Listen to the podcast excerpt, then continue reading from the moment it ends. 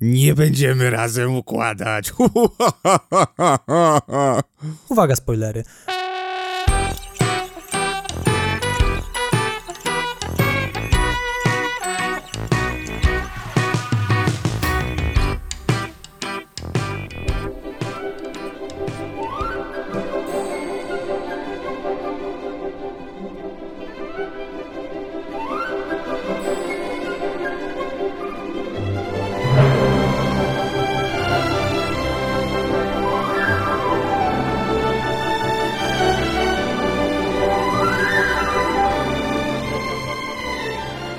Jak wybrać parę filmów z tak przepastnej torby geniuszu i innowacji? Konrad Korkosiński, I Piotr Maszorek. a to jest ten podcast filmowy. Konrad, robimy ten podcast już ile? Dwa lata niedługo będą? E, niecałe, co ty? No jak, no w styczniu zaczęliśmy, czyli zostało nam jeszcze jakieś dwa, trzy... No to mówię, jeszcze miesiąc. odcinki. Mało tego, zaraz nam y, y, siepnie setny odcinek. Znaczy setny już siepnął, jeżeli doliczyć wszystkie bonusowe odcinki, jakieś... y, jakieś newsowe odcinki, jakieś y, serie dodatkowe. News, newsowe odcinki to nie były bonusowe odcinki niestety. No były, ja mówię o tych shot newsach. Aż, no to to były shot newsy, to się nie liczy. Oficjalnie... Ale mówię o wyemitowanej ilości materiału, już przekroczyliśmy stóweczkę. No dobrze, ale nie myl naszym słuchaczom. Oficjalna, okrągła setka stuknie nam za trzy odcinki. Dokładnie tak. Czyli w sumie możemy rzucić jakieś hasło, że ej, jeśli chcecie nam zadać jakieś pytanie albo przestaniesz, Nie rozumiem. Jeżeli chcecie nam zadać jakieś pytanie albo przestaniesz, co sugerujesz nas, naszym słuchaczom w tym momencie? w sumie możemy rzucić naszym słuchaczom jakieś takie hasło, że ej, możecie nam zadać absolutnie każde pytanie, jakie tylko przy, przychodzi wam do głowy. Ewentualnie możecie, na co tam wpadniecie, to, to oczywiście rzucajcie propozycje, jeżeli na przykład stwierdzicie, ej, a fajnie by było, jakbyście chłopaki jeszcze raz y, nagrali odcinek, na przykład jakąś topkę, którą, o której już rozmawialiśmy, albo jakiś film, o którym rozmawialiśmy i czy nagralibyśmy go inaczej, czy mielibyśmy cały czas podobne zdanie. Albo byście nam powiedzieli, ej, ale nagrywacie teraz topkę 94, czy tam 90 156, ale nie możecie użyć tych na filmów, setny odcinek, których... jakiś stary odcinek, który nagraliśmy tak. i którego nikt nie, nie pamięta. Właśnie, nie, właśnie, właśnie, żeby to wyglądało tak, że na przykład wybieramy, nasi słuchacze mówią, nagrajcie jeszcze raz topkę 96 roku, ale jest jeden warunek, nie możecie powtórzyć żadnego filmu, który pojawił się w tamtej topce. Powodzenia!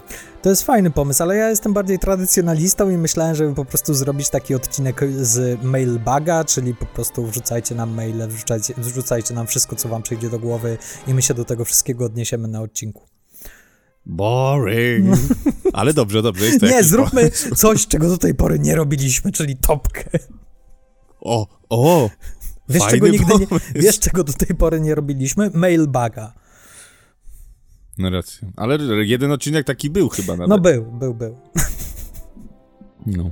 No nic, Czyli nigdy, wiecie co, to, prawie nigdy. to, to No. zróbmy tak, drodzy słuchacze, zastanówcie się, co możemy zrobić na setny odcinek i zaproponujcie nam to w komentarzach. Dokładnie tak. E, także słuchajcie, żeby nie przedłużać, bo e, kolega Maszor zaraz musi zejść po łazanki z, z 24 piętra, a nie ma windy, więc chwilę mu to zajmie, więc spróbujmy skupić się na dzisiejszym temacie. Tak, Już bo- co po bo niektórzy słuchaj, z was no bo- pewnie domyślili się, e, co po niektórzy z was już pewnie domyślili się, czytając tytuł naszego odcinka, że będziemy rozmawiali o Stevenie Spielbergu, a konkretnie o naszych ulubionych filmach Stevena Spielberga i nie będzie to podsumowanie wszystkich jego filmów, całej twórczości. Nie będziemy przechodzili przez całą jego filmografię.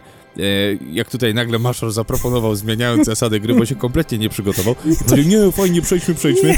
E, więc taki odcinek jeszcze się kiedyś pojawi, że będziemy sobie przechodzić przez wszystkie te jego filmy i będziemy mogli sobie o wszystkim porozmawiać przy jakiejś tam e, okazji premiery jego filmu. Akurat teraz jest West Side Story, gdybyśmy się wcześniej na to umówili, to bardzo cię proszę.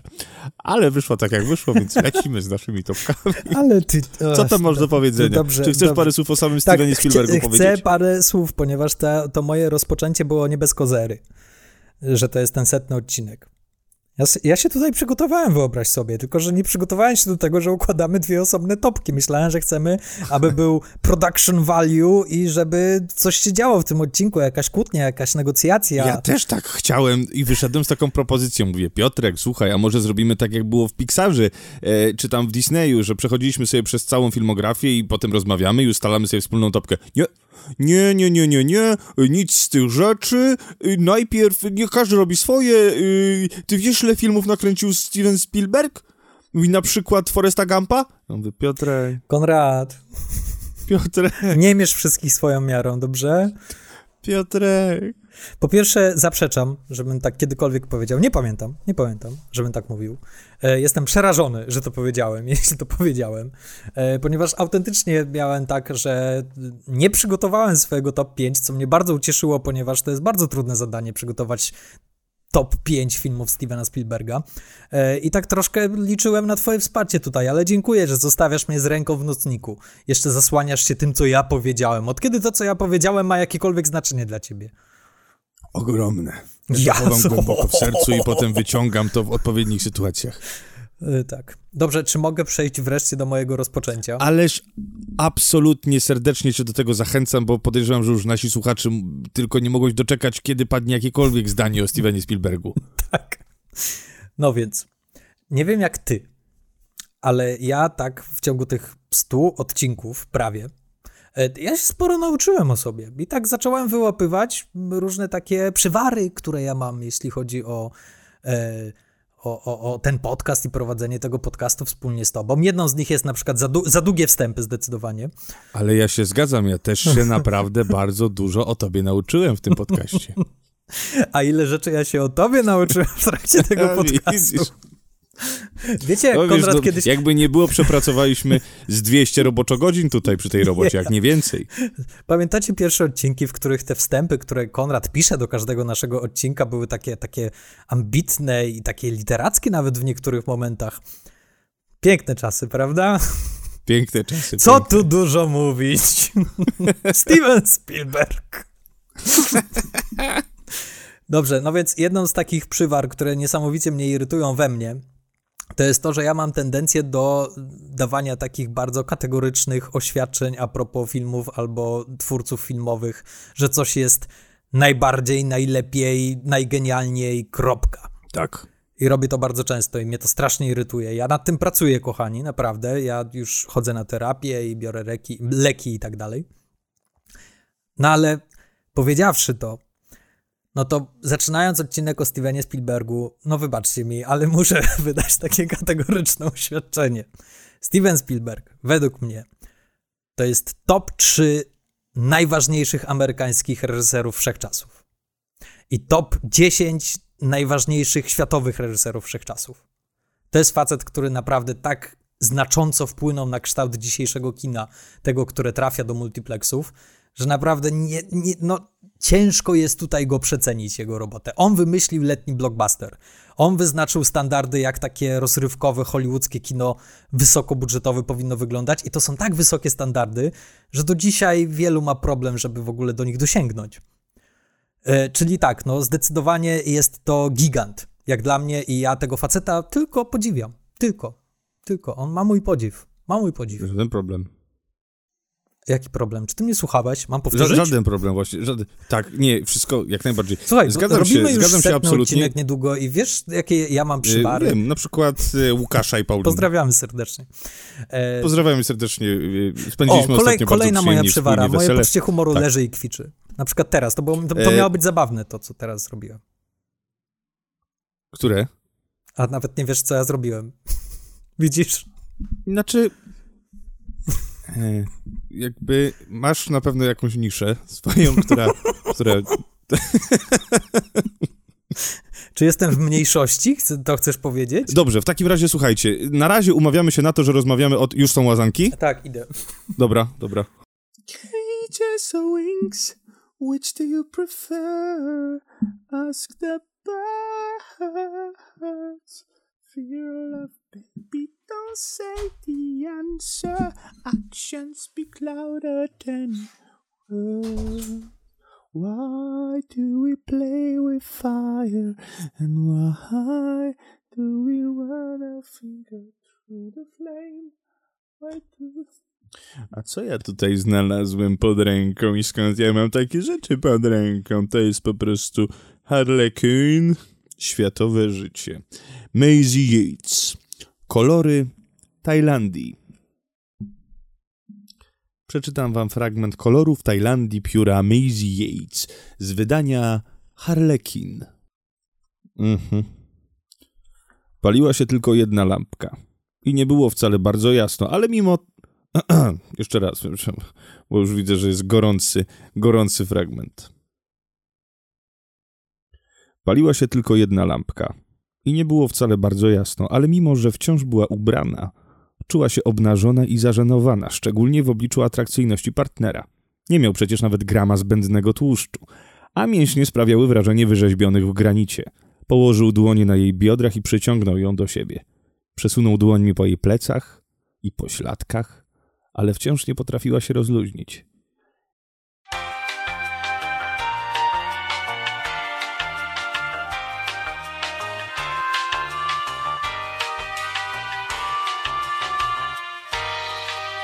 A ja czekam i czekam i czekam.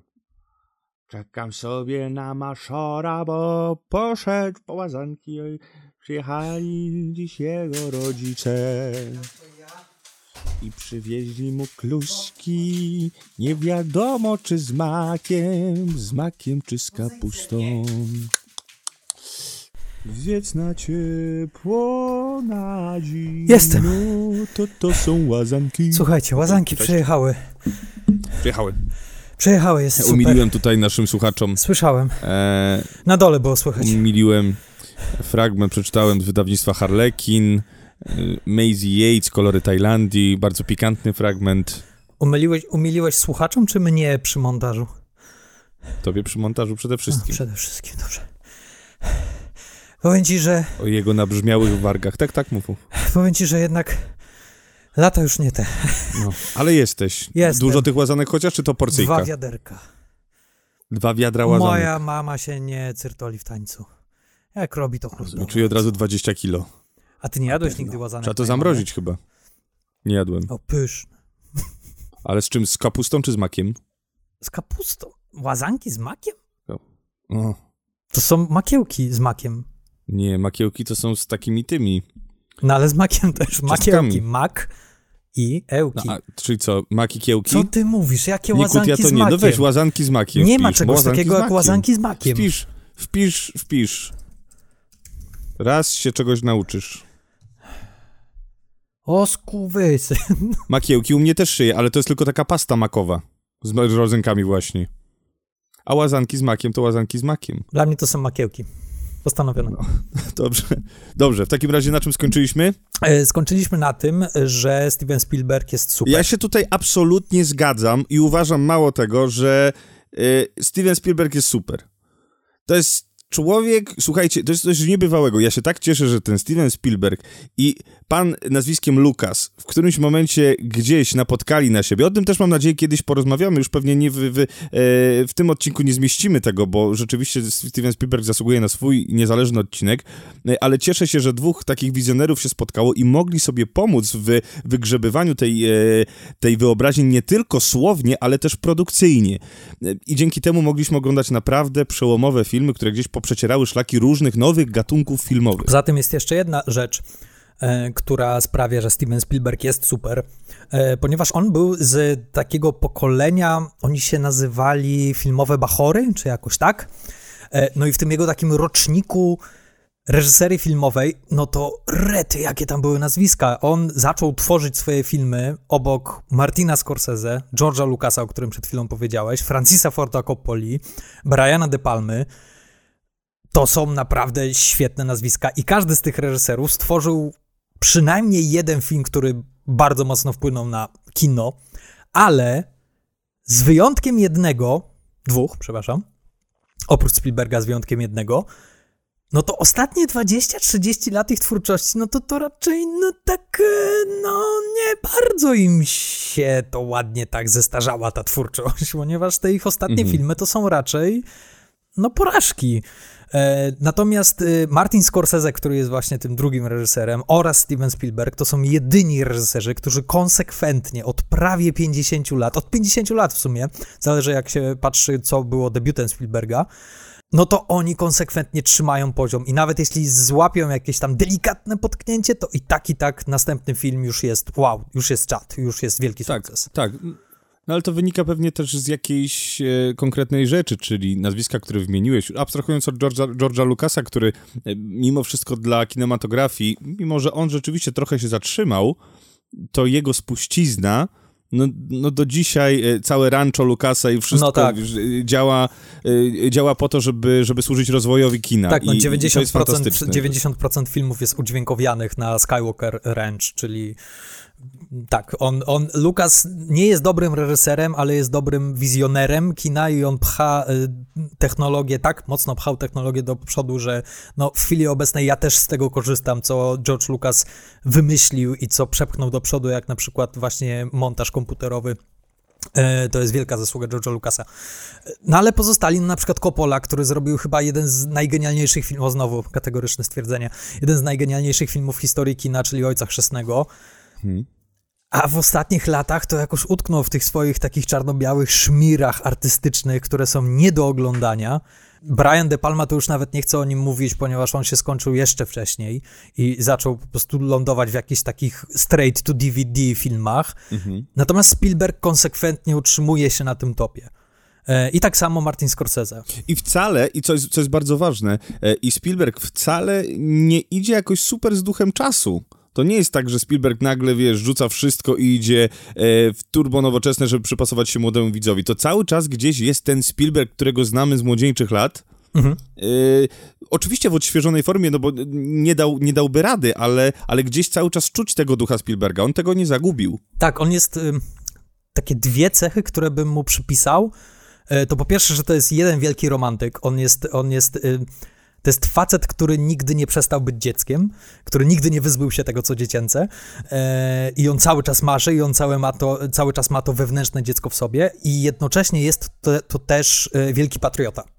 E, On, on kocha swój kraj i on nigdy swojego kraju w swoich filmach nie krytykował i on, on, on ma ten romantyzm w sobie do tych dwóch rzeczy, do, do, do, do swojego kraju i do, do tej właśnie, do tych marzeń E, i to bardzo się w jego filmach przewija i jego filmy też są bardzo romantyczne. Są bardzo takie, mają ten, tą taką naiwność i czasami niektórych to odpycha od kina Spielberga, że one są zbyt takie wymuskane, za mało kontrowersyjne, że uciekają od tych najgorszych tematów i że on raczej idzie w tą taką nostalgię i, i, i w tą trochę taką sztampę, ale to jest sztampa w wykonaniu Spielberga, czyli to jest coś naprawdę na bardzo dobrym poziomie, które bardzo dobrze działa. Mam do ciebie jedno pytanie. Ale E, żaden i to jest- problem. I to jest pytanie, które zawsze chcę tobie zadawać, ponieważ jestem bardzo ciekaw tego, co powiesz w danej kwestii. A mianowicie, co powiesz o aktorach u Spielberga? Co powiem o aktorach u Spielberga? Zależy. To powiem ci, skąd się wzięło moje pytanie. Oglądałem sobie dodatki do E.T. i tam aktorka, Mhm. która grała matkę Eliota, e, powiedziała taką rzecz a propos swojego castingu, że Spielberg nie obsadza nazwisk, on obsadza charakter. Mhm. On obsadza energię, jaką jakiś aktor wnosi, kiedy wchodzi do, do pokoju. Ale coś w tym jest. Y, Z tym się chyba muszę zgodzić, dlatego że rzeczywiście charakter, ch- charak jeżeli chodzi o roz, roz, rozkład charakterów w filmach Spielberga, one są bardzo zróżnicowane. Y, Tam jest ciężko znaleźć, no oczywiście abstrahując od dzieci, ale, y, ale jeżeli chodzi o dorosłych, to rzeczywiście każdy jest inny, każdy ma jakiś taki swój świat i jakoś pryzmatyzuje. I, i to jest bardzo zauważalne. Wiesz co, ja tak sobie pomyślałem, czy, czy, czy Spielberg obsadza gwiazdy. I faktycznie są takie nazwiska, do których on nawet często wraca. I no, Spielberg jest też takim reżyserem, który od czasu do czasu lubi sobie zrobić blockbuster, na którym zarobi pieniądze. I wtedy oczywiście weźmie takiego No Toma tak. Cruza albo e, swojego ulubionego aktora, z Hanksa. którym najczęściej współpracował, czyli Toma Hanksa. E, ale jak spojrzę na przykład na, na, na pozostałe jego filmy, czy nawet na drugi plan w tych filmach, to, to nie są wielkie gwiazdy, to są charakterne gęby, nie? Że jak spojrzysz na przykład na Szczęki, no to nie możesz powiedzieć, że tam masz o, Roy Scheider, to jest rola, po prostu dajcie mu wszystkie Oscary świata, ale to jest facet, który przyszedł i zrobił swoją robotę, get the job done, ale jednocześnie jak zaczniesz sobie fantazjować, co by było, gdyby tą rolę zagrał ktoś inny, to ten film się rozsypuje. Jakby on jest, on jest bardzo ważny i ten, ten, i wielu aktorów w jego filmach jest właśnie czymś takim, że oni nie wybi, oni, oni są jak orkiestra, oni grają wspólnie, nikt tam się za bardzo nie wybija, Grają tak. nie? To Właśnie to chciałem powiedzieć, że oni grają na, na wspólny cel, nie? Że tam nie ma, jak patrzę po tych filmach, e, przeglądam sobie i zastanawiam, czy, czy jest tu jakiś taki film, który jest takim absolutnym popisem Jest. e, talentu. Jest jeden film, to jest Lincoln. I to jest film, Lincoln, który tak, no jest tak, cały obudowany wokół najlepszego efektu specjalnego Hollywood, czyli Daniela Day-Lewisa. I cały ten film Mhm. to jest jego popis i on jest skonstruowany dookoła niego. I w całym filmie, w całej tej niesamowicie, niesamowitej obsadzie aktorskiej, która tam jest, ponieważ tam na tym drugim planie są naprawdę fantastyczne nazwiska. W całej tej obsadzie jest tylko jeden aktor, który wytrzymuje z Danielem Day-Lewisem na ekranie i który nie gra obok Daniela Day-Lewisa, ale gra z nim. No tak, Tommy Lee Jones. Oczywiście. E, Ale, no jak wiesz co, tak przeglądam sobie te, te, te, te filmografię. Nie ma tego, tych filmów tak dużo, jeżeli chodzi o takie skupienie się na głównym bohaterze i rzeczywiście graniu na niego, ale mam przynajmniej jeszcze dwa takie filmy i jest to Terminal, który ja osobiście bardzo lubię. Mhm. I to jest już popis aktorski Toma Hanksa, e, który tutaj wiedzie prym. I jest jeszcze film, który nazywa się Hook. Tak, faktycznie. Robin Williams, to, to był film Robina Williamsa, zdecydowanie. No ale no, jeszcze przegapiłeś dwa filmy z Tomem Cruzem, które były filmem Toma Cruza, prawda? Czyli e, Raport Mniejszości i Wojny Światów. No tak, tylko że raport mniejszości nie był popisem talentu Toma Cruza, tylko był. E, to było bardziej skupienie się na wizji i na jakimś takim e, utopijnym świecie, nie? A, ale ja, ja bym nie powiedział, że tam jest jakiś popis aktorstwa i, i że wszyscy grają na Toma Cruza. ja, ja nie mówię, że to jest popis Raczej nie jest to aktorstwa, też taki- no. ponieważ wiesz, jak to bywa z filmami z Tomem Cruzem, on tam, to nie jest popis aktorstwa, to jest popis Toma Cruza, jak on szybko biega, jak on macha rę, rękami, No, jak on skacze tak. i jak on jest jednym wielkim efektem specjalnym, nie? Dokładnie tak. Zatrudniamy aktora, żeby pokazał, że Spielberg też potrafi robić filmy sensacyjne. No to tak. Okej, dobra, to dziękuję za twoją odpowiedź. Y, Zebraliśmy się tutaj, żeby, żeby wybrać kilka filmów, więc może dobrze, że nie przechodzimy przez wszystkie tytuły, chociaż poniekąd troszkę y, tych filmów y, poprosiliśmy do tablicy przed chwilą. O kilku sobie powiedzieliśmy parę, z- parę zdań. I myślę, że niektóre z tych filmów, które zostały poruszone, znajdą się też w naszych topkach, więc może zacznijmy. Mhm. Kto by chciał zacząć? Y, Podrzucam monetę. y, Piotr Reszka, Konrad Orzeł. O, upadło, jest Reszka. Zaczynaj. No dobrze, Ja ci od razu mam mówić, że na przykład na którym to jest miejscu u mnie, jeżeli będzie u ciebie? nie. Trzymaj. Tak powiem. Nie, nie mów tak. Ale, jakby, Ja rzucę monetą, ale jak będę chciał... orzeł No. mów, reszka nie mów. Pyk. O, Dobra. ding. Nie mów. Dobra. To mam już teraz mówić? Tak? Dobra. Tak, tak. E, dobra, na piątym miejscu ja wrzucę film dla mnie. To jest film tylko i wyłącznie dla mnie i dużo osób może mnie skrytykować za to, że wybieram to do topki, ale jest to film, który absolutnie uwielbiam i zdaję sobie sprawę, że to nie jest top, top, top jego możliwości, ale jest to film, który na mnie działa za każdym razem, kiedy go oglądam, a mianowicie jest to film Monachium.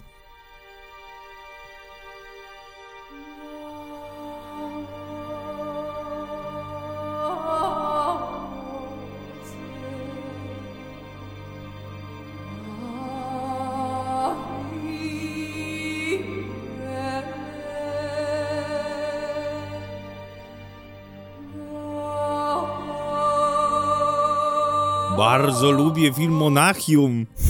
To jest jeden z tych filmów, które ciągną się swoim tempem, które nigdzie nie pędzą, które nie potrzebują wielkiej widowni wielkiej atencji, a on jest świetnie zrealizowany. była bardzo głośna akcja w trakcie Igrzysk Olimpijskich w Monachium, kiedy e, doszło do zamachu terrorystycznego na izraelskich sportowcach. I cały ten film opowiada o zemście Izraelczyków, którzy wysłali grupę specjalną, którzy mieli pozbyć się wszystkich tych, którzy stali za tym zamachem. Jest to film o zemście. I bardzo wiele osób wątpiło, czy Spielberg da radę zrobić ten film, ponieważ, tak jak wspomniałem wcześniej, on nie bierze stron nigdy w swoich filmach. On jest bardzo dyplomatyczny, on jest bardzo grzeczny, no a to nie jest temat, w którym można być grzecznym. Tutaj w tym temacie trzeba objąć jakąś stronę. I co się okazało, że Spielberg nie objął żadnej strony. On tak naprawdę skrytykował obydwie strony tego konfliktu i stworzył film, który no, działa na mnie bardzo intensywnie, tak pierwotnie niemalże. Na przykład wszystkie sceny przemocy w tym filmie są powalające. To są najbardziej brutalne sceny, jakie Spielberg nakręcił. Te wszystkie sceny tych zamachów, to jak oni pozbywają się tych celi z tej swojej listy. Jest jedna przepiękna scena, jak strzelają do jakiegoś gościa, który stoi z torbami z zakupami i, i on tam ma mleko w środku i jak go już postrzelili, kiedy on ich prosi, kiedy, kiedy wręcz opuszcza ich broń, e, oni do niego strzelają i to mleko się wylewa. i jego krew miesza się z tym mlekiem. I, I to jest tak brutalne i to jest tak porażające dla mnie było, że wow, Spielberg, co ty robisz? E, I poza tym, coś, co jest bardzo ważne, jest takie zdanie o Spielbergu, że nikt tak nie rusza kamerą jak Steven Spielberg. Że to, jak on ustawia te swoje sceny, ruch kamery i ruch aktorów i ruch wszystkiego, co jest w kadrze, no to to jest Mistrzostwo Świata. I ten film jest bardzo dobrym przykładem na to. Nie wiem, czy kojarzysz, jest scena innego zamachu z budką telefoniczną i z małą dziewczynką po drugiej stronie tak, tak. linii. Mhm. Nie wiem, czy, jak dobrze pamiętasz tą scenę, ale ja sobie ją ostatnio powtórzyłem tylko nią. To jest szkoła filmowa, jak po prostu budować napięcie i jak, jak stworzyć taką scenę akcji, scenę suspensu, w którym dosłownie wiesz, że jest bomba i wiesz, że wybuchnie. E, tylko nie wiesz kiedy. I to, co on ci pokazuje, w którym momencie, gdzie on umiejscawia tych bohaterów i jak ma tam trzy różne punkty widzenia tej całej sytuacji i jak on to, co my widzimy, a czego nie widzą bohaterowie, to jest mistrzostwo. To jest naprawdę mistrzostwo jego wirtuozerii, jeśli chodzi właśnie o ruszanie kamerą i takich scen jest znacznie więcej w Monachium. Y, Plus jedna z lepszych ścieżek dźwiękowych Johna Williamsa do filmu Spielberga, a to jest naprawdę dużo powiedziane, ponieważ ci, ci dwaj po prostu to jest duet niesamowity i zrobili tyle legendarnych ścieżek. Dlatego miejsce numer 5 to jest punkt dla mnie i tylko dla mnie, bardzo osobiste, Monachium. Proszę bardzo ja też wysoko mam Monachium na mojej liście, aczkolwiek jest poza podium pię, pię, pię, pięciomiejscowym. U mnie na piątym miejscu znajduje się film, jeden z pierwszych filmów Stevena Spielberga, czyli Szczęki. Taram. Taram.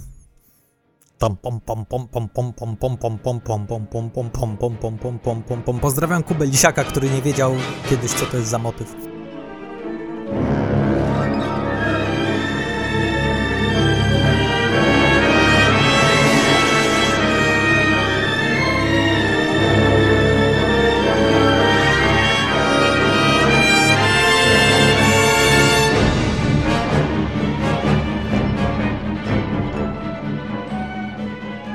Powiedz mi, masz u siebie Szczęki? Oczywiście. Mam. Masz. I powiem ci, że ja bardzo, bardzo chcę kupić wydanie 4K tego filmu, ponieważ podobno ten proces odrestaurowania tego filmu to jest najwyższa półka. I że ten film nigdy nie Aha. wyglądał tak dobrze jak w, na wydaniu 4K. Słuchajcie, o czym opowiada film Szczęki? Otóż film ten opowiada o pewnej miejscowości, która nazywa się Amity. I w miejscowości, to jest nadmorski kurort, i w miejscowości Amity dochodzi do pewnego dramatycznego wydarzenia. E, młoda para goni się po plaży, ona, ona jest dosyć pijana, rozbiera się i woła chłopaka, mówi idziesz, on mówi idę. I ona biegnie, biegnie, biegnie, on jest dosyć pijany, już ją ledwo dogania, ledwo dogania, ona mówi idziemy się kąpać, wskakuje do wody, ten chłopak już prawie chce wskoczyć do wody, ale gdzieś tam niestety alkohol go wstrzymuje i ona się tam kąpie, pływa, pływa, e, kraulem pływa i potem żabką i nagle cyk, jak coś się nie złapie. Jak ją wciągnie do wody, ona znika, Opowiadasz to z takim napięciem. prawda? Na drugi dzień okazuje się, że dziewczyna została zaginiona i pojawia się nasz tutaj główny protagonista, czyli Brody.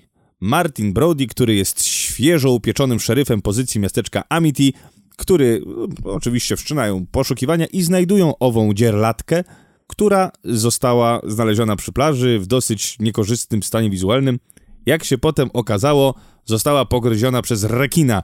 Oczywiście władze Amity, który jest y, kurortem wypoczynkowym nadmorskim, żyje z tego, że ludzie przyjeżdżają, żeby się tam łopalać.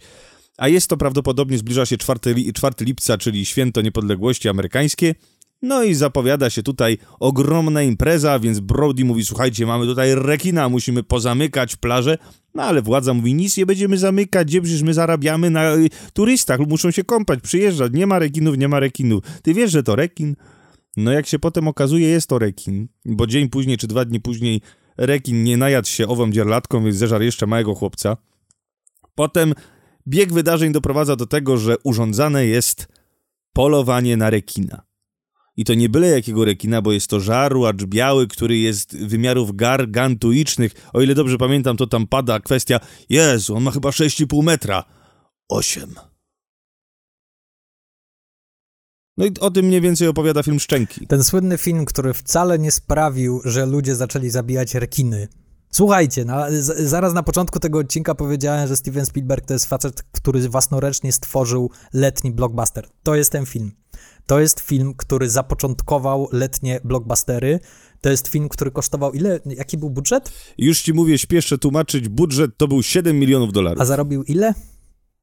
471 milionów dolarów. Pikuś, prawda?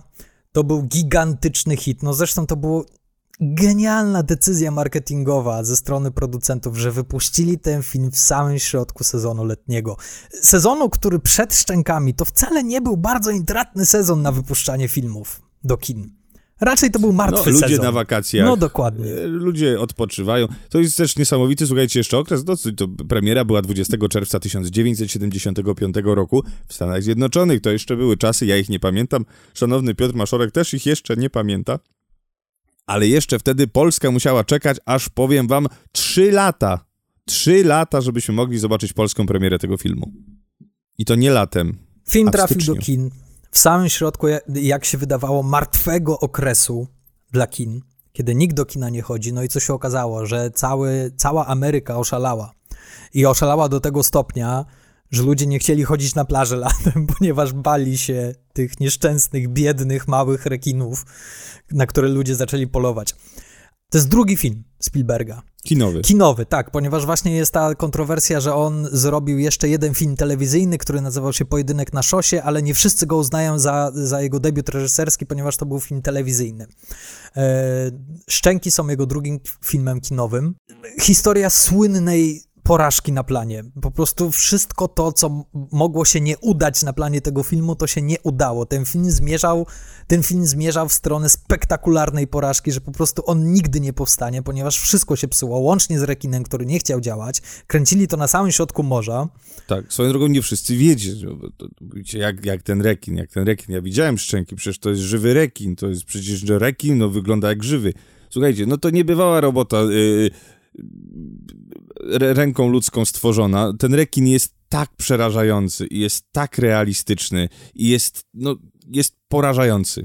Ale wiesz, że jeszcze zastosowali jeden bardzo sprytny trik, że jak jest to ujęcie, w którym jest ten nurek w tej klatce e, i jest ten Mhm. wielki rekin, który pływa dookoła niego, to oni wzięli karła e, i wzięli jakiegoś tam pierwszego, I lepszego tak, załatwili. i załatwili Mhm. to po prostu różnicą w, w wzroście, widzowie się nie zorientowali, ale, ale no tak, ten główny rekin, czyli Bruce, ten, mechani- ten mechaniczny rekin, on bardzo słynnie nie działał przez prawie cały y, okres zdjęć i stąd ograniczenia, które pobudziły wyobraźnię Spielberga i te genialne zabiegi z beczkami.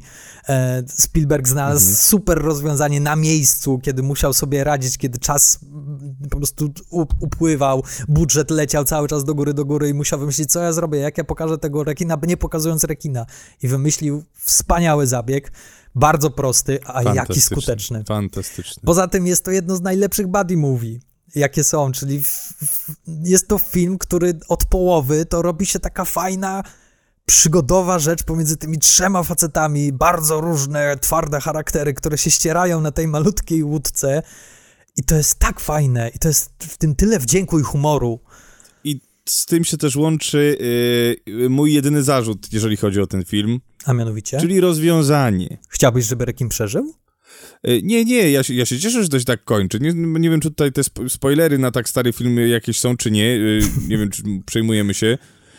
E, Ale jest tam jedna postać, która ginie, nie będziemy mówili, która. Okej. I to, jak bardzo nie obchodzi to później dwójki, reszty bohaterów, jest, jest dla mnie... Nie. Tak. No przepraszam, Tak, oni jedna- walczyli o życie. Mają ten jeden moment, w którym faktycznie chwila ciszy dla poległego kompana. Tak. Ja myślę, że to bardzo ładnie to zrobili, że bardzo zgrabnie z tego. To już był koniec ja filmu, mam ostatnie taki- minuty, już ja ludzie nie chcieli Tak, ale tu je, jednej rzeczy mi brakowało, jakiejś cich, cichu, cichu, cichu dodatkowej. Łezki. Ale okej, okej. Z, jakiejś, z jakiegoś powodu ten film znalazł się u mnie na piątym miejscu i ten film robi na mnie zawsze kolosalne wrażenie i on potras, potrafi wzbudzić we mnie dreszcz. Cały czas oglądałem ten film wielokrotnie i jak go odpalę na dobrym sprzęcie dźwiękowym, w dobrej jakości, chętnie obejrzę go w 4K, za każdym razem robi to na mnie wrażenie. nabudowanie y, y, atmosfery tego terroru przez tego rekina jest niebywałe. No to jest. To jest też taki problem z filmami Spielberga. Mówię to teraz a propos całej tej topki, y, że on wymyślił rzeczy, które później były tak wielokrotnie powtarzane w innych filmach, że czasami o tym zapominasz, że on był pierwszy. Szczęki właśnie jako ten letni blockbuster, który wyznaczył jakiś taki poziom, jak taki blockbuster powinien wyglądać, dla nas w chwili obecnej może się wydawać takim oczywistym filmem. E, natomiast nie, jeśli, jeśli przejrzymy przez, tą, przez te kilkanaście innych tego typu filmów, które widzieliśmy później, no to faktycznie wtedy można docenić no geniusz, to jak on to skonstruował, jak on to poprowadził, jak on to, jak on sobie poradził w najgorszej sytuacji na planie filmowym, kiedy nic nie działało. Wow, szapoba. Szczęki to jest jeden z takich pierwszych głośnych, bardzo sławnych making-offów pod postacią książki, która się nazywa e, Dziennik Szczęk, czyli po angielsku The Jaws Log. I to jest książka autorstwa Karla Gottlieba, i jest to taka biblia wszystkich nerdów, którzy interesują się tym, jak filmy powstają. No, chociażby z tego powodu, że to jest taka słynna historia planu, na którym nic nie działało i jak sobie, i jednocześnie jak to w, przekuli w sukces. Ale jest to książka, na którą ja poluję od bardzo dawna i jakoś nie, nie mogę jej sobie kupić, dlatego jeśli ktoś tego słucha i chce mi coś sprawić na, nie wiem, na, na, na następne urodziny, to, to śmiało polecam. Kto miałby tego słuchać? Eee, nie wiem. No dobrze, no to w takim razie, panie Piotrze, jaki jest film dwój numer cztery? Moim filmem numer cztery, czyli Indiana Jones, pierwsza część, film z 1981 roku. I znowu, Każdy, kto lubi tu, albo każdy, kto ostatnio na przykład się zachwycał takim filmem Jungle Cruise, no to mógłby wzruszyć ramionami na Indiana Jonesa i powiedzieć, no przecież takich filmów jest mnóstwo. To był pierwszy. To był pierwszy film.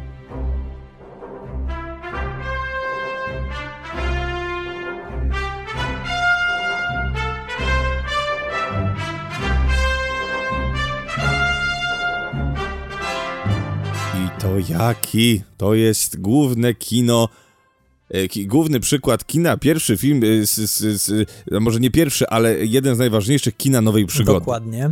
Film, który wymyślił George Lucas. Steven Spielberg. To jest taka bardzo znana anegdota, ale mimo wszystko ją opowiem, bo może jej akurat nie słyszeliście. Otóż Steven Spielberg był w dosyć kiepskiej sytuacji, ponieważ w 1979 roku on zrobił taki film 1941. I to jest słynna, jedna z nielicznych klap Spielberga, ale takich totalnych klap, nie tylko finansowych. Ten film nie zarobił, ten film przekroczył budżet. To była jedyna komedia, taka pełnokrwista komedia, którą Spielberg zrobił. I widzom się to nie spodobało, krytykom się to nie spodobało, ogólnie porażka. No i Spielberg musiał odreagować i pojechał sobie na Hawaje na wakacje ze swoim kumplem George'em. No i George pyta, te, Steven, co ty teraz zrobisz? No i Steven powiedział, no nie wiem, Bonda może. A George na to, nie, nie, nie, nie rób Bonda, ja mam lepszy pomysł. Wymyśliłem takiego Bonda, tylko że on jest archeologiem i szuka artefaktów, ale to jest bardzo podobne. I Spielberg powiedział, you son of a bitch, I'm in. I reszta jest historią. I tak powstała właśnie postać Indiana Jonesa. I Spielberg, to jest dosyć ciekawe, Spielberg wyznaczył sobie za punkt honorowy, że tym razem on nie przekroczy budżetu, że tym razem będzie po prostu stawał na głowie, żeby tylko po prostu być odpowiedzialnym filmowcem, odpowiedzialnym reżyserem i udowodnić wytwórni, że dam radę to zrobić.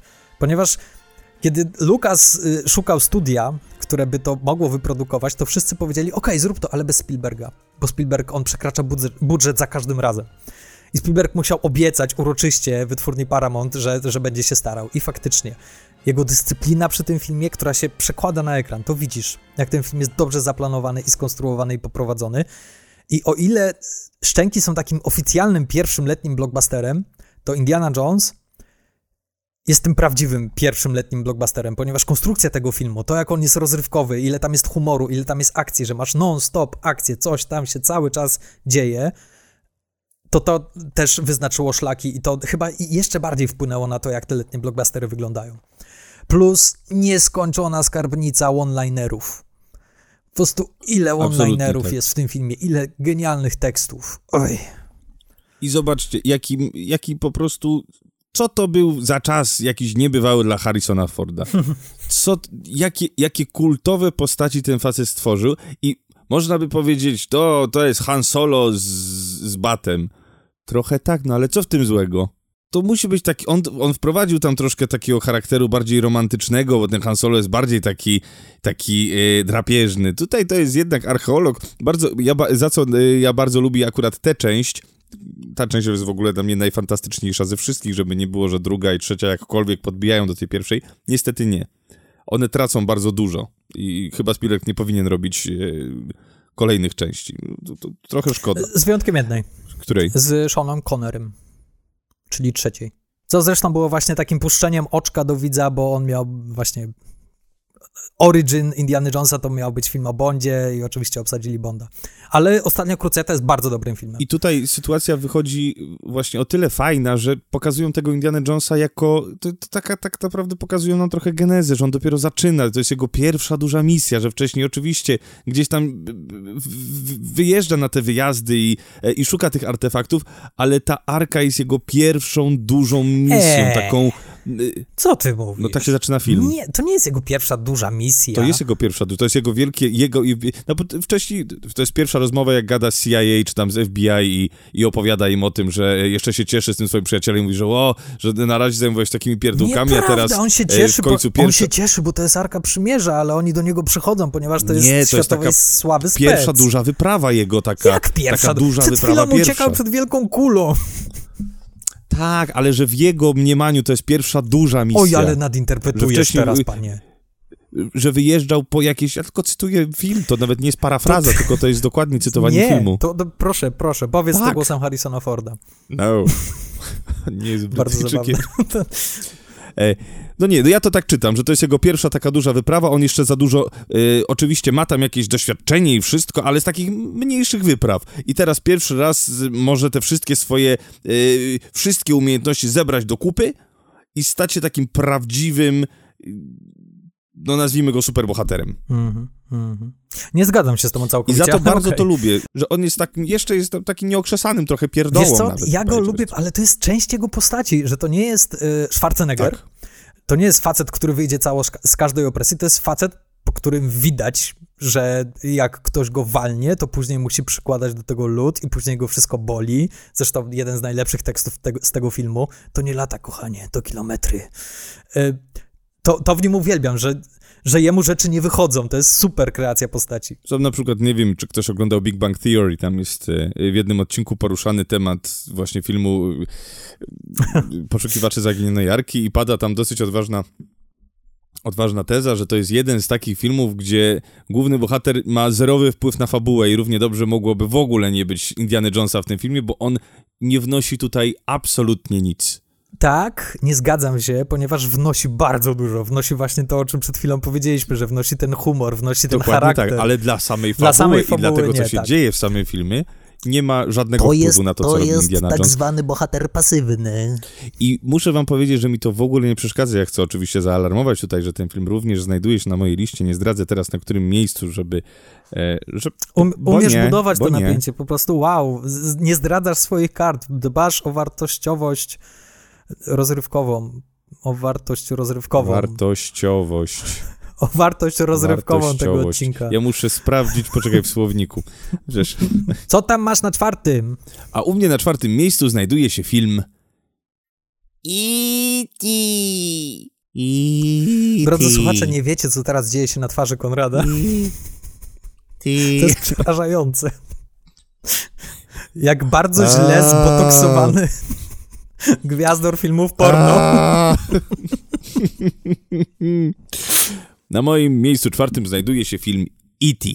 Ta, ta, ta, ta, ta, ta, ta, ta, ta, ta. Co ja się będę tutaj... Tu,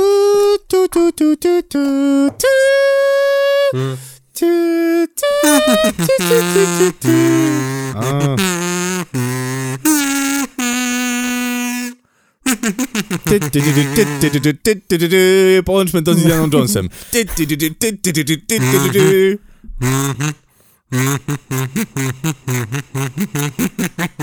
O czym opowiada film E.T.?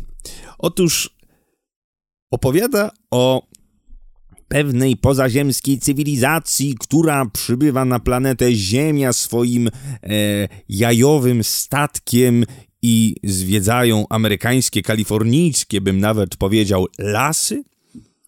E, I w momencie, kiedy ludzie zbliżają się do statku, obcy zaczynają uciekać. Niestety nie uciekają wszyscy. Jeden osobnik zostaje e, i chowa się przed no, tubylcami, którymi, którzy, którzy próbują dociec, co się tutaj wydarzyło. No i owy stwór zakrada się do pewnego śmietnika w y, niedalekim domostwie i w tym domostwie napotyka na swojej drodze chłopaka imieniem Eliot. Eliot? Come home. I jest to jedna z piękniejszych historii o przyjaźni. E.T. i Oh, wow. E, czyli, e, czyli, czyli, n- nie wiem, słuchajcie, jest, jeżeli chodzi o filmy Spielberga, żeby była jasność, To ja ich nie lubię. było tych filmów e, bardzo dużo. Jedne lubimy bardziej, drugie mniej. Jedne widzieliśmy, no pewnie tak, może nie. Indiana Jones, Poszukiwacze Zaginionej Jarki. To są filmy, które gdzieś tam dzielą widownię. O nie, ja to lubię jednak filmy o Barbie, albo nie wiem, ja lubię jak jest koń na ekranie, A e, albo ja lubię jak on bat, batem tam strzela, bo to jest Indiana Jones. Niektórzy są fanami właśnie drugiej strony, czyli e, Imperium kontratakuje. I zdania są podzielone. Nie znam nikogo, kto by nie widział i nie lubił filmu E.T. No nie znam takiego człowieka. Wydaje mi się, że... Ja powiem więcej. Kochani, nie miejcie mi Wtrącę nic za złe. Jeżeli Wtrącę znajdzie się gdzieś wśród naszych... Ja się chwilę, wśród naszych słuchaczy osoba, która w takiego filmu nie lubi, to... To przestań E, nas słuchać. tak. Ja właśnie to chciałem wtrącić. A- a- Ja nie chcę znać takiej osoby. Idź ode mnie precz. Ale słuchajcie, Zła bo, osobą. ale słuchajcie, bo, bo może być tak, że po prostu ten film oglądaliście dawno temu i gwarantuję wam, że jak go włączycie i zobaczycie, jak ten nasz E.T. usycha i jego skóra robi się w kolorze popiołu, to i nie zapali wam się czerwone serce pod, pod skórą i nie wydłuży wam się palec, rozumcie to jak chcecie, to znaczy, że jesteście po prostu złymi ludźmi. Stay. Stay. Stay. Słuchajcie, no jest taka sprawa, Stay. że E.T. i Elliot mają więź emocjonalną. To, co czuje E.T., czuje też Elliot. I dlatego w momencie, w którym E.T.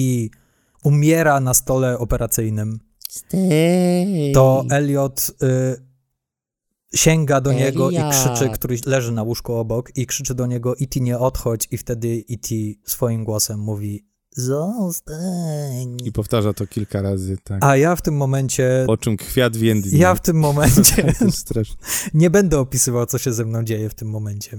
I zresztą zaraz później jest scena, w której Elliot stoi nad ciałem martwego E.T. i mówi mu, że wiem, że nie żyjesz, ponieważ nie wiem, co mam czuć. Mhm. No i ja w tym momencie to już w ogóle, to, to już woda po prostu cieknie ze mnie z każdego otworu na twarzy. To jest, to jest... Ach. Bardzo osobisty film dla Spielberga, ponieważ tak naprawdę e, takim tematem, który u Spielberga bardzo często wraca, to jest nieobecny ojciec i rozwód, a e, Spielberg jest jednym z takich najsłynniejszych e, reżyserów dziecko-rozwodników i to jest chyba najsłynniejszy przykład i najlepszy przykład, jak można stworzyć historię o rozwodzie, która nie jest o rozwodzie. Ponieważ tak naprawdę cały ten film jest o wypełnieniu tej pustki, która zostaje po tym, kiedy osoba, którą kochasz, odchodzi. Tą pustkę wypełnia w tej rodzinie konkretnie, ponieważ to nie jest tylko Elliot, to jest cała ta rodzina, młodziutka Drew Barrymore. No, przecież to jest najlepsza rola, rola O, Drew No Barrymore. oczywiście, że tak, jest, jest przeurocza w tym filmie i ten brat i ta matka, która zresztą fantastyczna rola z jej strony, oni wszyscy jakby zbliżają się do siebie dzięki temu i ti, jakby ich, ich rodzina zostaje uratowana po tym, no, bardzo traumatycznym wydarzeniu dla nich, czyli po tym rozwodzie. Okej, zaraz się Słuchajcie, popłaczę. ja y, zastanawiałem się, czy tego filmu nie dać na pierwsze miejsce przez długi czas, z konkretnego powodu. Y, to jest jeden z takich filmów, który, jak myślę o magii kina, to jest pierwszy film, który przychodzi mi na myśl. Scena, w której y, mówię o tej, bo są dwie, dwie sytuacje, kiedy E.T. pokazuje nam swoje zdolności telekinetyczne i pokazuje nam, że potrafi unosić jakieś przedmioty i że potrafi jadąc razem z Eliotem rowerem ten rower unieść. Ale potem jak z chłopakami, z całą ekipą unosi te rowery na tle zachodzącego słońca i wtedy jest też ta muzyczka właśnie najsłynniejsza z E.T., Zawsze będę miał to wbite w głowę jako rzecz niebywałą, że kino potrafi robić takie rzeczy, że w ogóle coś takiego się dzieje na ekranie, E, bo oglądałem to jako mały, małe dziecko i było to dla mnie coś niesłychanego. Jeśli chodzi o efekty specjalne, to nie jest jakoś fenomenalnie zrobione, zwłaszcza w tej wersji nieodświeżonej, to E.T. w wielu scenach przypomina kukłę, po prostu gumową kukłę i mimo wszystko wyczarować taką magię z małego chłopaka na rowerze i z gumowej kukły w koszyczku i z muzyki Johna Williamsa. No to mua, panie Spielberg. Kiedyś pana pocałuję za to.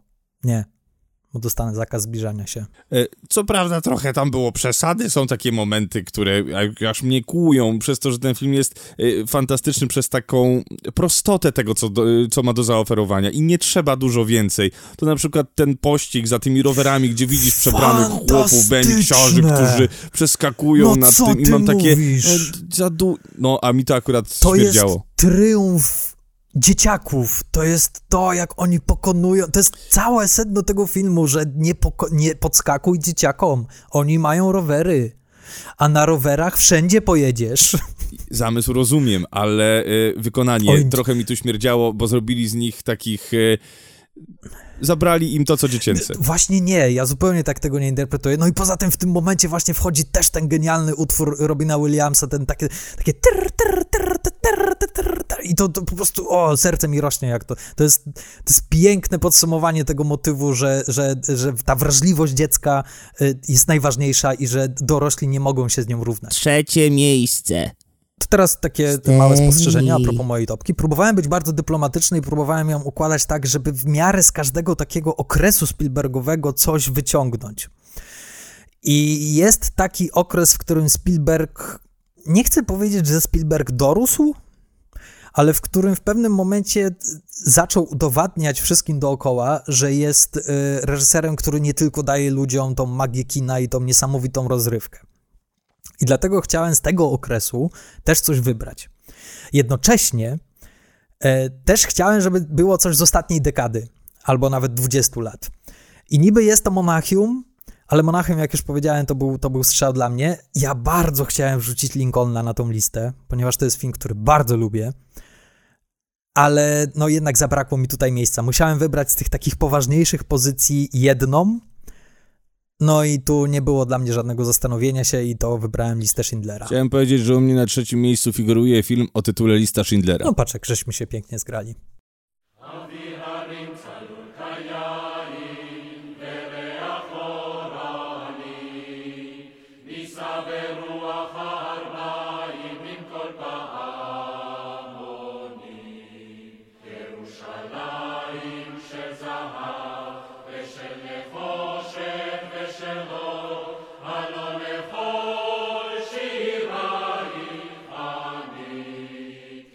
Lista Schindlera, czyli hito- historia oparta na faktach, e, czyli o pewnym niemieckim, on był Niemcem? E, Oskar Schindler był Niemcem, tak, ale to był taki Niemiec chyba, o ile dobrze pamiętam, jakoś pochodzący z Czechosłowacji.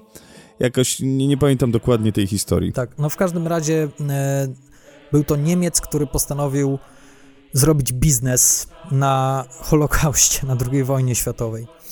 E, I zakłada fabrykę w Krakowie, e, fabrykę, która produkuje amunicję, która produkuje garnki dla wojska i bierze tanią siłę roboczą, czyli Żydów z getta i później z obozów koncentracyjnych. I e, o ile ta historia teraz, jak ją opowiadam, to brzmi strasznie, e, to śmiem twierdzić, że jest to jeden z. Nie, to jest najlepiej napisany scenariusz do jakiegokolwiek filmu Stevena Spielberga. Ta historia, ta przemiana tego bohatera, e, z tego takiego pazernego gościa, który mówi w pewnym momencie w tym filmie, że za każdym razem, kiedy wcześniej otwierałem biznesy, czegoś mi brakowało, nie wiedziałem, co to było, ale, ale to była najważniejsza rzecz, której nigdy nie miałem. Jego żona się pyta, szczęście? On, nie, wojna. Z takiego faceta on zamienia się w kogoś, kto stworzył właśnie tytułową listę Schindlera, czyli uratował z zagłady. Już nie pamiętam ilu Żydów, i który po prostu staje się dobrym człowiekiem. Trzeba jeszcze powiedzieć, że jest to film na podstawie książki Tomasa Kinelliego o nazwie Arka Schindlera. Yy, No ale oczywiście jest tutaj jeszcze sytuacja pomieszana, trochę fikcji z, z, z prawdą. Jest Muzeum Oskara Schindlera, możecie zobaczyć, ta fabryka cały czas stoi, nie wiem czy ona przetrwała wojnę, czy nie, czy została zniszczona i została odbudowana, ale jest, byłem, E, zaraz obok jest e, Muzeum Mocak w Krakowie, więc jak ktoś będzie i będzie chciał zobaczyć, no muzeum jest wstrząsające, więc... więc Tak, no Spielberg tą książkę miał od jakichś 10 lat. E, I bardzo dużo osób mówiło, że powinieneś zrobić tą książkę. Nie wiem, czemu do niego podchodzili z tym. Być może dlatego, że Spielberg jest e, Żydem, e, ale przez bardzo długi czas nie mógł, nie dopuszczał tego do siebie. Jakby odpychał tą swoją, to swoje pochodzenie i tą swoją wiarę i nie chciał się do tego przyznawać, co się wiąże z jego traumatycznym dzieciństwem, ponieważ był prześladowany z tego powodu. I dopiero w, na początku lat 90. on postanowił to zaakceptować i stwierdził, że to jest moment, żeby zrobić ten film. On już wcześniej miał próby robienia ambitnego kina i one nie były udane, ponieważ on nie mógł znaleźć równowagi pomiędzy tym swoim takim idealizmem, a nieco trudniejszym tematem. I wydaje mi się, że w liście Schindlera, znaczy nie wydaje mi się, w liście Schindlera on trafił w punkt. Ja chciałem jedną rzecz powiedzieć tylko, że niebywałe jest dla mnie, oczywiście inflacja i wszystko to trzeba by przeliczyć, ile by wtedy kosztowały, ile by dziś kosztowały 25 milionów z roku 93, e, ale nie mogę się nadziwić, jak znacząco różnią się te budżety od dzisiejszych budżetów, mm, które są stosunkowo niskimi budżetami na pierwszy rzut oka i jakie cuda można stworzyć. No, jest to też oczywiście ważny film dla nas, ponieważ jest to ten film, który Spielberg nakręcił w Polsce, przyjechał do Krakowa. e, I do dzisiaj pamiętam, że było o tym głośno. Do dzisiaj pamiętam, że mój ojciec mi powiedział, że Steven Spielberg jest w Polsce i kręci film w Polsce. Coś niesamowitego. Domyślam się, że gdybyś wtedy już był troszkę starszy to i był po szkole aktorskiej, to zapewne stanąłbyś na głowie, żeby tylko dostać się na casting do jego filmu. No, wiesz, chwilę później, znaczy chwilę później, parę lat temu, czyli parę lat, y, wiesz, jakiś czas później, czyli kilka lat temu, też Steven Spielberg kręcił przecież film w Polsce, o ile dobrze pamiętam, we Wrocławiu. Jaki? Z Tomem Hanksem, dobrze mówię? Y, A, Most Szpiegów, nie- nie- faktycznie, tak, Most, tak. Most tak, Szpiegów, tak. Znajomi mi wysyłali nawet informację, że jest plan zdjęciowy zamknięty, tutaj wszystko i że kręcą. No, jest mnóstwo dobrego przy tym filmie, o którym nawet nie ma czasu, żeby tutaj powiedzieć. Jest muzyka Johnego Williamsa, jest pierwsza w jego współpraca z Januszem Kamińskim i od tej pory tylko i wyłącznie z Januszem Kamińskim kręcił swoje filmy jako operatorem. Są genialne role aktorskie. Oczywiście trzeba, trzeba powiedzieć o Liamie Neesonie. Wydaje mi się, że to jest jego najlepsza rola. Niektórzy powiedzą, co ty, a co, a gdzie Qui-Gon Jinn? Gdzie Tak, Qui-Gon Jinn? Ja powiem, zobaczcie Gdzie. Love Actually? A, a ja wam powiem tak, tak, Liam Neeson, Liam Neeson, to jest jego wielka rola. Jego, on się zepsuł niestety przez to, że e, już poczuł w którymś momencie, że będzie odbijał swoją córkę po raz 46, tam, wszystkie swoje dzieci. E, ale Ralph Fiennes jako Amon Good to jest jedna z najlepszych ról światowych, jeżeli chodzi o antagonistów, która moim zdaniem, wybaczcie mi, wybaczcie, ale przebija nawet Jokera Heath'a Ledgera. Mhm.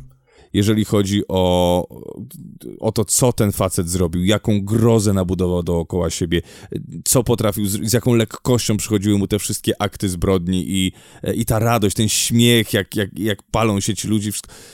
To jest, to jest nie, niesłychane po prostu, co ten facet zrobił. Te, te momenty y, agresji, kiedy bije te kobiety i... Za każdym razem jestem wstrząśnięty. Najwspanialsze w tej roli jest to, że ona nie jest karykaturalna, że to nie jest złoczyńca, psychopata, to jest człowiek. Od początku do końca widzisz w nim człowieka i widzisz tyle ludzkich gestów w nim. To, że pierwszy raz jak go widzimy ma kaszel i z chusteczką i że mu śmierdzi i że jest kurwa zimno. To jest przerażająca rola, naprawdę. To jest jedna z najbardziej przerażających postaci w historii kina. Znowu kategoryczne stwierdzenie z mojej strony. Tak. Scena rozgrzewania się przed z, z karabinem snajperskim na plecach i strzelanie jako poranna rutyna treningowa do ludzi, którzy nawet nie nie pracują, tylko gdzieś, którzy gdzieś idą wolniej staczką, czy y, usiedli, przysiedli na chwilę. Jest to tak porażająca wizja wojny, tak przerażająca. To jest bardzo wstrząsający film, ale jednocześnie bardzo hollywoodzki. I dlatego ta równowaga świetnie tu została utrzymana. To, co na mnie robi wrażenie nieustannie, jak oglądam ten film, to są małe momenty, które Spielberg wrzuca do nich. Jest y, scena likwidacji getta warszawskiego, którą Spielberg nakręcił bardzo z ręki, co jest szokujące, ponieważ on nigdy wcześniej nie korzystał z kamery z ręki i tutaj on chciał być tam na miejscu. I jest moment, w którym w nocy Niemcy szukają e, poukrywanych Żydów w kamienicach i jeden żołnierz odkrywa e, rodzi, e, rodzinę ukrytą za ścianą. Jest tam jeden chłopak, który w tej absolutnej, totalnej ciszy i w ciemności mówi: Nie, proszę pana, nie, proszę, nie. I ja za każdym razem mam łzy w oczach, ponieważ ja widzę siebie, ja po prostu tak bym zareagował. E, Nie krzyczałbym, ja bym prosił. I tego typu próśb, tego typu momentów jest w tym filmie bardzo dużo. I ja nie dziwię się, że Spielberg za każdym razem, jak w, to może nie za każdym razem, często jak wracał z planu do domu, to płakał. Wypłakiwał się na ramieniu swojej żony, Kate Capshaw, czyli Willie Scott z Indiana Jonesa, e, bo to było dla niego tak mocne doświadczenie. I to nie jest film, do którego wracam często, ale są powody. Jesteś? Jestem. Dobrze. Także y, lista Schindlera jest na naszym trzecim miejscu, jeżeli oglądaliście albo nie oglądaliście, bo mm, nie chcieliście się wrzucać w ten straszny nastrój, który towarzyszy każdemu z nas, jak jedziemy do Oświęcimia. Każdy z nas chociaż raz w tym Oświęcimiu był lub powinien być. To coś takiego towarzyszy, y, jest na karku, jak, jak się ogląda ten film. Rzeczywiście, jeżeli chodzi o przedstawienie, zobrazowanie, oczywiście my nie wiemy, jak to było i ciężko nam sobie to wyobrazić, ale y, myślę, że obrazowość y, tego, jak, jak zrobił to Spielberg, jest, jest wystarczająca, żeby, żeby przynajmniej podziałać na wyobraźnię y, i żeby. I takie filmy powinny powstawać właśnie w formie prewencji, żeby do takich sytuacji już nie dochodziło. Że, obrazowanie tej, tego, tego ogromnego dramatu w kartach historii jest, jest porażające. Także idziemy, Idziemy dalej. Y, Miejsce numer dwa. Dobra. E, U mnie na miejscu numer dwa teraz jest y, tam ja, więc weźmiesz sobie oddech. Jest film Indiana Jones i Poszukiwacze Zaginionej Arki, a nawet po prostu Poszukiwacze Zaginionej Arki, czyli Indiana Jones, o którym już rozmawialiśmy. E, I chciałem tylko powiedzieć, że tak jak mówiłem o E.T., że to jest ten obraz tego, tych le lecących rowerów, tak, no po prostu chciałem być Indianą Jonesem w dzieciństwie. No. Chciałem chodzić z batem i bić ludzi batem, no. Chciałem słuchaj, Konrad, na- wszystko przed tobą. przeskakiwać, przeskakiwać nad dziurami To już z co ci batem. kupić I w ogóle, no, chciałem, chciałem, się, chciałem szukać, huk, szukać różnych rzeczy. Indiana Jones jest jednym z moich ulubionych filmów. E, Pierwsza część, Poszukiwacze Zaginionej Arki, są jednym z moich ulubionych filmów. Lubię ten dystans, lubię tę lekkość tego filmu, e, tę taką nietuzinkowość, to, że to wszystko jest z przymrużeniem oka, że jak coś się nie uda, to się nie uda.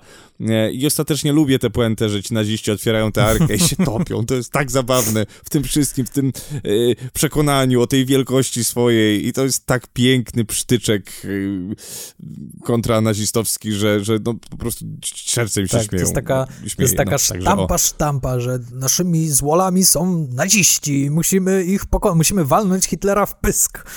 E, i, I to jest przeurocze. To jest fantastyczne, że oni nie potrzebują pomocy, żeby się załatwić. Zabijają się sami i to jest tak śmieszne. I to w każdej części zresztą jest, więc e, super, że trzymają się tego że trzymają się tego bomba, bomba. Mhm. Także drugie miejsce moje już znacie, nie ma co gadać, bo dopiero co rozmawialiśmy. Piotrze? Ja na swoim drugim miejscu wrzuciłem film, który jest moimi szczękami, ponieważ ja bardzo długo się zastanawiałem nad szczękami, ponieważ zgadzam się z tobą, że jest to jeden z lepszych filmów Spielberga, genialny, absolutnie.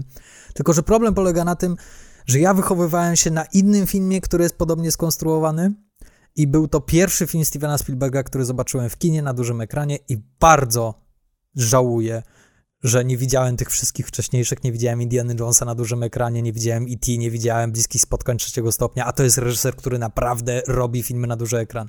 Czyli masz mój film z pierwszego miejsca.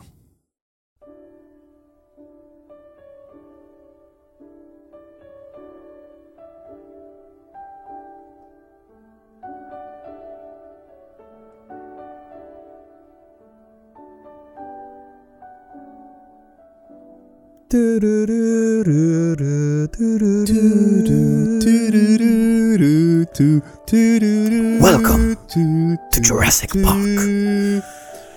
Oj tak, Park Jurajski, kochani. Tak, Jurassic Park jest na moim pierwszym miejscu, u ciebie na drugim miejscu. Także, no, słuchajcie. No, pamiętacie jak mówiłem o tym, że lecące E.T. na rowerze to jest czysta magia filmowa? Pomnóżcie to razy 100. I to jest Jurassic Park. To jest pierwszy film. Rozmawialiśmy o tym jakiś czas temu. O tych przeżyciach filmowych. Pamiętasz, jak ci opowiadałem, jak byłem w tak, Hali tak, Expo w pamiętam, Łodzi? pamiętam. I te dinozaury i wszystko, i nawet gdzieś mam do dzisiaj tę czapkę z tego eventu. To było, to było właśnie to, co dzięki, przez co kino jakby zrobiło na mnie takie ogromne wrażenie po raz pierwszy. Coś, co uderzyło mnie baseballem w łeb i, i, i do dzisiaj, do dzisiaj mam to z tyłu głowy. Jedno z pierwszych moich wspomnień z dzieciństwa. To jest właśnie film Park No właśnie, i to, to, co ty przed chwilą powiedziałeś, bardzo wiele razy słyszałem w kontekście Szczęk, że Szczęki były takim filmem dla całych pokoleń widzów, którzy, którzy zachwycali się kinem w ten sposób. Dla mnie takimi szczękami jest Park Jurajski, ponieważ przeżyłem to na własnej skórze, przeżyłem dinomanię, miałem swoje figurki i poszliśmy, i to też było bardzo ważne, całą rodziną do kina. Wszystkie pokolenia mojej rodziny, które były wtedy w Łodzi, poszły na ten film. Moja babcia wyszła zachwycona i oczywiście pierwsza rzecz, którą powiedziała po wyjściu z kina, jak oni to zrobili? I nie wiedzieliśmy, co jej powiedzieć, ponieważ wtedy jeszcze nie wiedzieliśmy, że jest coś takiego jak efekty komputerowe, CGI i modele dinozaurów, ale to nie są tylko modele CGI. Oczywiście to jest ta, ten największy przełom, że po raz pierwszy to się wydarzyło. Em, ale to, że on mieszał tam różne efekty, to, że on zbudował faktycznie wielki model tyranozaura Tak, tak. i, i goście w gaciach z Raptora, że tak powiem, biegali po tej kuchni. I to, co Spielberg umie genialnie. Mamy tą fenomenalną scenę, gdzie znowu stanowcze określenie czegoś. Mhm.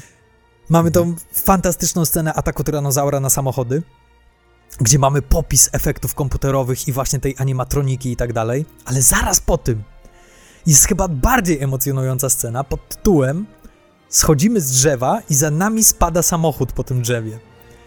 I dla mnie to jest jedna z najlepszych scen w tym filmie. Ona jest tak emocjonująca. Ona, ja po prostu siedzę za każdym razem, znam ten film na pamięć i za każdym razem nie wierzę, że im się uda. I tak samo później scena, jak wchodzą po napięciu, e, po ogrodzeniu, e, które za chwilę będzie pod napięciem i Ellie Sattler tam wciska te guziczki po kolei i po prostu tak szybciej, szybciej, szybciej, Tim, dawaj, puszczaj się, Tim. To jest mistrz, jeśli chodzi o tworzenie suspensu i tworzenie takich emocjonujących scen akcji, które są genialnie nakręcone i poprowadzone. A mam do ciebie pytanie. Słucham. Jak ty się y, tutaj chcesz ustosunkować do kolejnych części Parku Jurajskiego? I mówię też nie, nie tylko o tych trzech, które powstały, w sensie sumarycznie trzech, czyli dwóch kolejnych po tej Mhm. pierwszej, ale jeszcze tych dwóch najnowszych z Chrisem E, Prattem. Tych z Chrisem Prattem nie lubię żadnej. E, Jest. e, Przede wszystkim nie lubię ich za to, że te dinozaury, i to, to się tyczy wszystkich y, kolejnych części, może z wyjątkiem tej drugiej, którą zrobił Spielberg, bo on tam jednak mimo wszystko miał jeszcze ten swój touch, ale to się nie umywa do części pierwszej. E, ale brakuje mi w tych kolejnych częściach tego efektu wow, dinozaury. Nie mam tego. Mhm. Nie czuję tego. One są mi pokazywane tak, jakby były pokazywane psy na ekranie. Natomiast ten pierwszy Park Jurajski działa tak dobrze, ponieważ faktycznie masz ten moment, masz całe sceny obudowane dookoła tego, że patrz, dinozaur. I ty robisz, Mhm. Wow. No tak, no, traktują nas tak, jakbyśmy rzeczywiście pierwszy raz weszli do parku pełnego dinozaurów. Jesteśmy e, widzami i no, też widzimy je po raz pierwszy i to robi efekt wow. No scena, kiedy, wiesz, rzeczywiście biegają e, te dinozaury dookoła nich, czy widzą tego pierwszego takiego e, chorego triceratopsa, No. czy jak to tam, nie pamiętam. tak, tak, Triceratops. E, Triceratops tops, i, i, i, no, i, i mamy na dłoni żyjącego dinozaura, no. Nie mamy w ogóle zawieszenia tutaj niewiary. No dlaczego, dlaczego mamy On nie wierzyć, że on to jest On nieprawdziwy dinozaur? oddycha.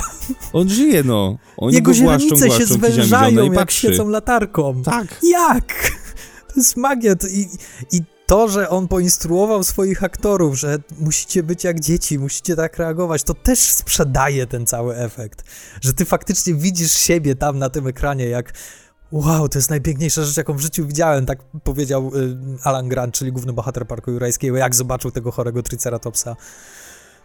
I ty się czujesz dokładnie tak samo, czyli jeśli chodzi o sprzedanie tego pomysłu, a to jest film pomysłu, ponieważ tak jak wcześniej powiedziałem, nie masz tu gwiazd, nie masz tu wielkich, e, wielkich nazwisk i wielkich ról aktorów, to jest pomysł. Dinozaury wróciły do, do życia. I tyle. I oczywiście masz tam jeszcze tą historię, że to jest chciwość ludzka i że nie ma odpowiedzialności w tworzeniu, że stwórzmy coś, żeby zarobić pieniądze, ale czy, czy powinniśmy to stwarzać i tak dalej. Owszem, to wszystko w tym filmie jest i możesz sobie to tam z tego filmu wziąć. Ale nikt tego, nie, te- tego filmu nie zapamięta jako dyskusji na temat odpowiedzialności y, wielkich korporacji, prawda? To jest film o dinozaurach. Dinozaury chodzą znowu po ziemi. I sam fakt, że największą gwiazdą tego filmu jest tyranozaur, to najlepiej o tym świadczy. E, Także słuchajcie, jeszcze trzeba powiedzieć, że już rozmawialiśmy o liście Schindlera, tutaj jest e, bezpośrednie połączenie listy Schindlera z Park, Parkiem Jurajskim, bo Piotr mówił, że e, Steven Spielberg wracał po, po ciężkim dniu zdjęciowym do domu, tulił się do swojej żony i płakał, a on jeszcze miał trochę rzeczy do zrobienia w tym samym czasie, To jest, to jest mózgotrzep. ponieważ musiał jeszcze montować Park Ja w to nie wierzę. Ja w to po prostu nie wierzę. Co za rok ten 1993 dla Stevena Spielberga. Nie dość, że zrobił jeden z najlepiej zarabiających filmów w historii kina, to jeszcze zgarnął mnóstwo Oscarów za jeden z najbardziej wstrząsających filmów w historii kina.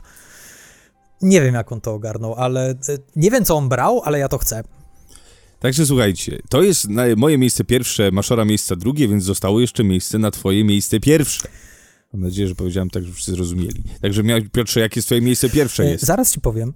Zastanawiałem się przez moment, czy nie wrzucić tu szeregowca Ryana, ale szeregowiec Ryan mimo wszystko nie przeszedł mojego testu słabego elementu.